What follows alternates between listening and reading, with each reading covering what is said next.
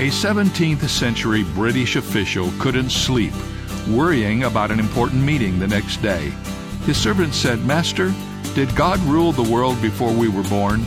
The official said, Yes. And will he rule it after we're dead? Of course, the official said. And the servant continued, Then why not let him rule this present moment and the outcome of your meeting tomorrow? The official considered his servant's words and slept soundly the rest of the night. Let's apply the servant's words to ourselves. If God has ruled the past and will rule the future, why not trust Him to rule the present?